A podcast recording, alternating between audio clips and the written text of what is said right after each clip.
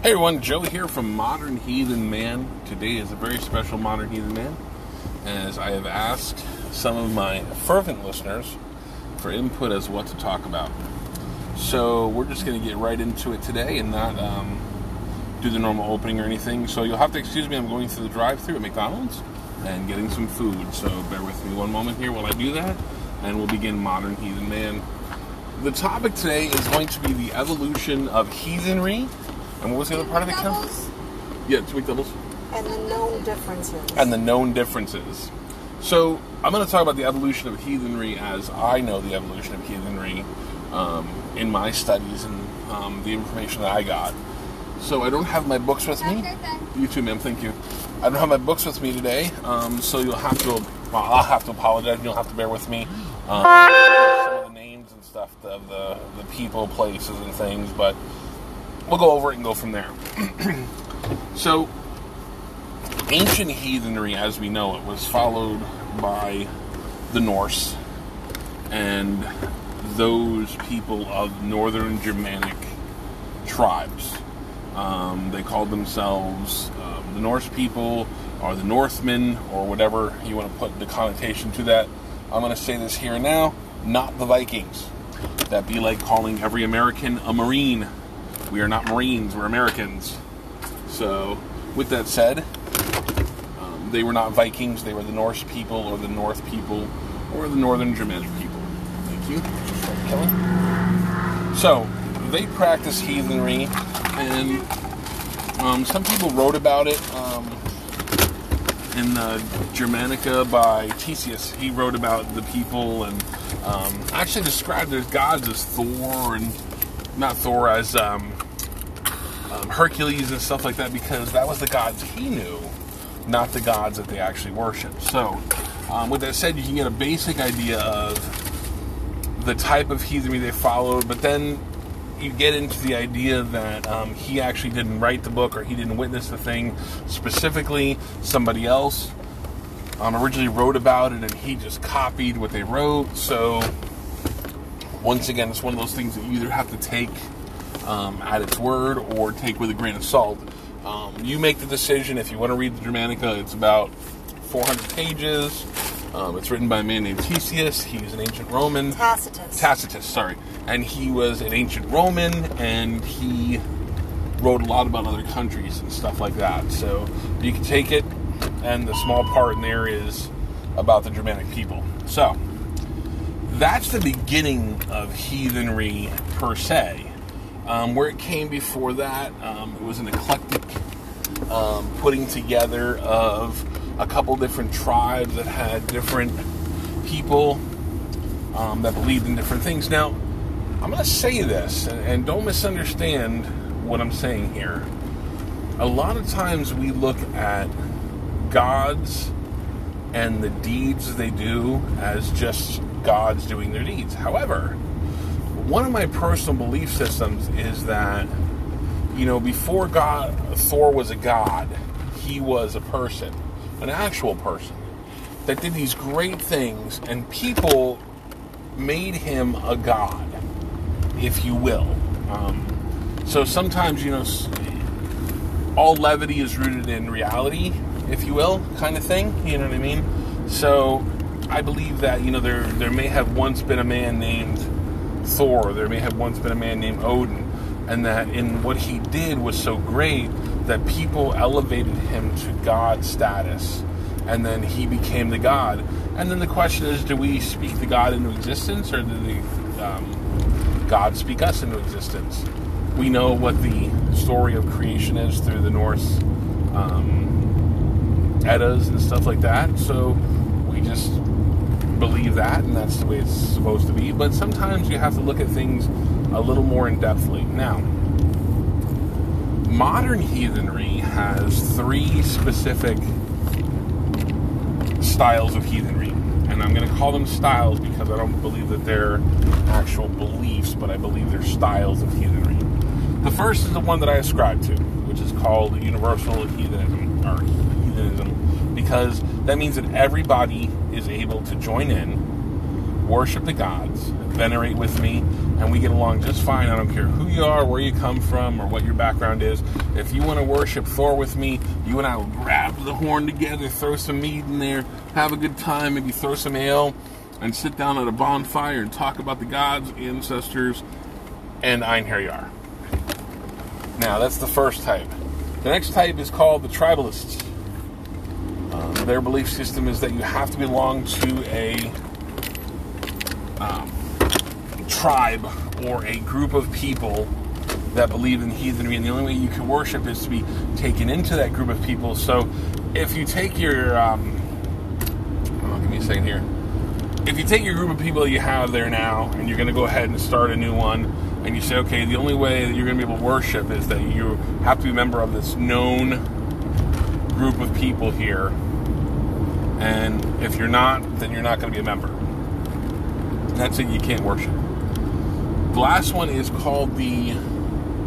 Oh, I can't remember the name right now. Folkish. The Folkish. They believe that the only way you get to worship is by being a person of Northern Germanic descent. Period. So, with that said, let's talk about the 70s and the respringing of um, Asatru. So, there was a guy back in the 70s who was originally from Finland, and I don't remember his name, and I apologize for this. He's either from Finland or Holland, but um, he went to Iceland, and then he went all over the northern Germanic things, and eventually made his way to um, someplace in Europe. And said, "You know, my grandfather or my grandmother practiced this religion here, and this is what um, they did, and all this other stuff. And he called it True to the Aesir. So he named it Asatru, and he gave a resurgence to um, Asatru or heathenry. And then, of course, different places took that and ran with it. I'm going to say this and just say it. We live in a world where everybody wants to be exclusive, but everybody wants to be included. Um, nobody wants to be different, but everybody wants to be different. That's the best way I can describe it. It sounds really weird, but uh, yeah, everybody wants to be different, but nobody wants to be different, if you will. So, you know, we all want to be unique and and um, special, but not strange or different. So, when people take into heathenry and they begin to follow, they want to make it theirs and they want to make it their own and based on what they read and based on what they've been taught through their lives, they bring all that in with them, and it's the baggage of reality. That's all that it is. So, you know, if you were taught that, oh, only only true Vikings can worship the gods, so you have to go out and you have to plunder and pillage someplace before you get to be, you know, in heathenry, then well, that's what you were taught or you know you have these other people now who believe that you know the only the um, soldiers and the warriors get to worship the gods because they're the only people that are truly worthy to do so. So heathenry has melded, been molded, been shaped, been changed through the years by these people. Now, I believe firmly that the Vikings, when they were out a Viking, would have gone throughout the whole world if they had the chance. I believe that the Norsemen would have taken over the world and brought their style of everything everywhere because even today in America, we're more Norse than we care to tell everybody. I mean, from our traditions to what we call our days to the way we travel. You know, it's all Norse words. So, whether we like it or not, that's what we are. So, um, with that said, the evolution has really been mucky and marry, and in the sense that it's not really solidified where this came from or where that came from. It kind of just shows up and rears its head and becomes part of what people believe. Um, right now in the heathen community, everybody knows a certain person said a certain thing to another person of ethnic descent, and the heathen world went crazy because you know, some people are saying they're right, some people are saying they're wrong, some people are saying, well, I'm not getting involved, some people are saying this, some people are saying that. The bottom line is how we treat people is how we get treated. And a lot of times in heathen, we, we forget the um, words of Odin and we forget to Havamal. And we believe that our belief system is stronger than those words. And in all honesty, all we have is those words. If we don't follow those words, then we're not truly in heathenry. And that's where I'm going to leave that. So, in the muck and mar of the transition of heathenry through the years, I, I made the discussion of when we ghost people that we tend to help that along. And I'm still under that belief system. I'm still believing that as we ghost people, we allow them to make their own decisions. We allow them to um, come up with their own answers. They don't have somebody to, to really help them through the questionary period of becoming heathen. So they either make it up or follow someone that they believe is right or true because that person is willing to take them on rather than the person that should have taken them on, which goes to them. So that's been a big help. So the heathenry has almost come full circle in the sense that it was a solitary religion, supposedly, in the 70s, became a group religion and is going back to a solitary religion because we can't even get along with each other. We can't even decide what we all believe in. We can't tell each other what we believe in. And we don't know where we came from. We don't know where we're going. So, with that said, heathenry has really mucked up and become a swamp of things going on. So, I almost want to say in conclusion, but I don't want to say in conclusion. Where do we go from here is the question. And in my mind, we can either move forward or we move backwards. Um, my hopes and prayers to the gods, of course, is that we continue to move forward. But as I look and see, I don't see us moving forward. I see us moving backwards. I see us not going to where we need to go. I see us falling backwards most of the time because we fall back on what we believe to be true rather than what is true. I've said a lot of times, you know, my path is my path, your path is your path. The answer for me is not necessarily the answer for you. But there comes a point where there is one answer for all of us. We've all got to learn to get along. We've all got to learn to be heathen and respect one another. There's no reason that I cannot pick up a horn with a person who's a tribalist, with a person who is a universalist, and worship together. There's no reason whatsoever. We worship the same gods.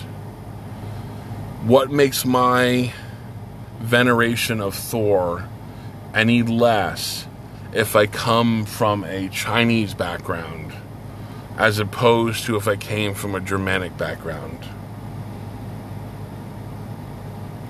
That's what you have to ask yourself.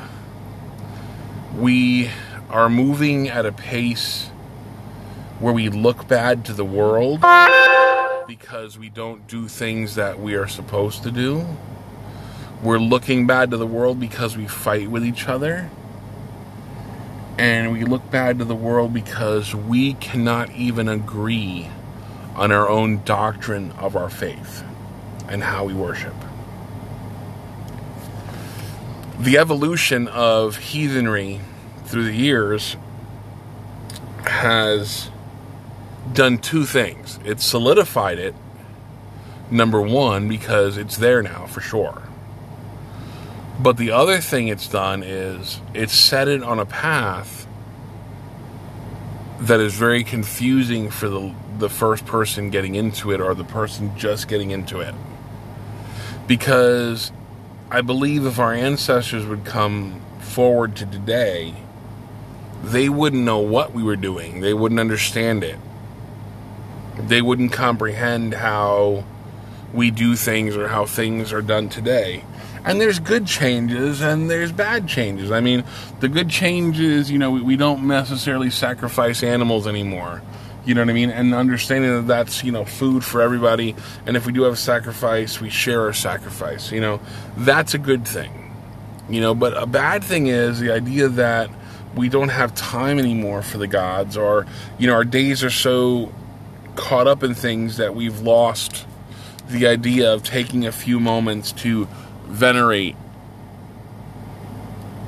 the gods or venerate the ancestors and we're forgetting about them we're not teaching our children to take the time to do that.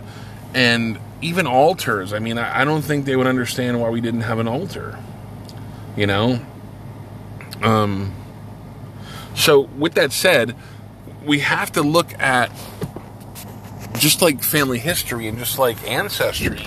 If we don't know where we came from, how is it possible to even understand where we're going to? So, we have to know where we came from um, you know, read, read, read, read, and read. You know, when you're done reading, read a little bit more, like I always say. But understand at the same time that just because you're reading certain things doesn't mean you're reading other things. We need to look back and really solidify where heathenry has come from and where our roots are and start nurturing those roots to grow the great tree that's going to become us as a people. So, with that said, I want to thank you for joining me for Modern Heathen Man. If you guys have any questions, please don't hesitate to ask. And have a great day, and I will talk to you soon.